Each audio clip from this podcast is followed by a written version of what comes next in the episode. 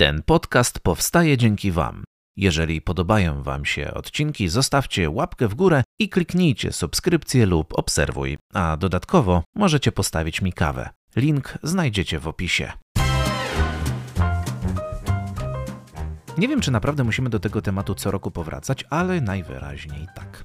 Wiem, że słuchacie mnie z różnych części Polski i nie tylko, to widać po statystykach, które mogę sobie sprawdzić na Spotify czy YouTube. Ogólnie mieszkam w Szczecinie, czyli chyba jedynym mieście w Polsce, w którym mieszka ponad 400 tysięcy ludzi, a i tak połowa Polaków uznaje, że Szczecin nie istnieje lub jest niemiecki, no a skoro jest niemiecki, to tak naprawdę nie istnieje. Jednak okazuje się, że istnieje i ma się całkiem dobrze. No, powiedzmy, że dobrze. Co roku na wiosnę, jak to w naturze bywa, mamy tutaj wysyp krokusów. Te można spotkać w bardzo dużej ilości w Parku Kasprowicza. I jak co roku musimy zwracać mieszkańcom i nie tylko uwagę, że po krokusach się nie łazi. Nie wiem, czy jest to aż tak trudne do zrozumienia, czy przekazy są jakieś niejasne. Jeszcze gdyby było tak, że idziesz i nagle pod twoimi nogami ni z gruszki, ni z pietruszki wyrasta krokus i nie masz jak go ominąć, to okej.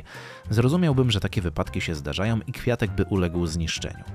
Jednak tu trzeba specjalnie przejść na trawnik, zrobić kilka kroków do przodu i wtedy jesteśmy stopą w kwiat z krokusem. Chciałoby się powiedzieć twarzą w twarz, ale kwiaty twarzy raczej nie mają, a ludzie wchodzący do nich no chyba też twarzy nie posiadają, podobnie jak rozumu. Irytujące jest tym bardziej to, że w parku Kasprowicza krokusy są oddzielone takim malusieńkim płotkiem od ścieżek dla pieszych i rowerów. Te płotki są naprawdę małe, tak małe, że kiedy jedziecie po ciemku rowerem, to prędzej się nie wypieprzycie, niż na nich zatrzymacie.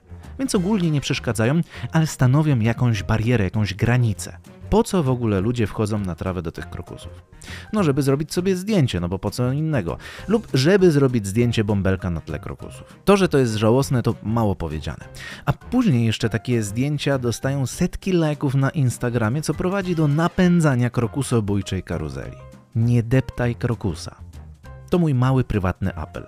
Jeżeli naprawdę zależy Ci na zdjęciu na tle tych pięknych kwiatów, to przerób sobie jakieś w programie graficznym, a jeżeli nie potrafisz, to zleć tę usługę u fotografa. Bo jeżeli będziemy tak dalej postępować, to władze miasta Szczecin będą musiały coś z tym zrobić. A patrząc na to, jak ostatnio zajęli się teatrami w naszym mieście, to nie wiem, czy chcemy, aby zajęli się też krokusami.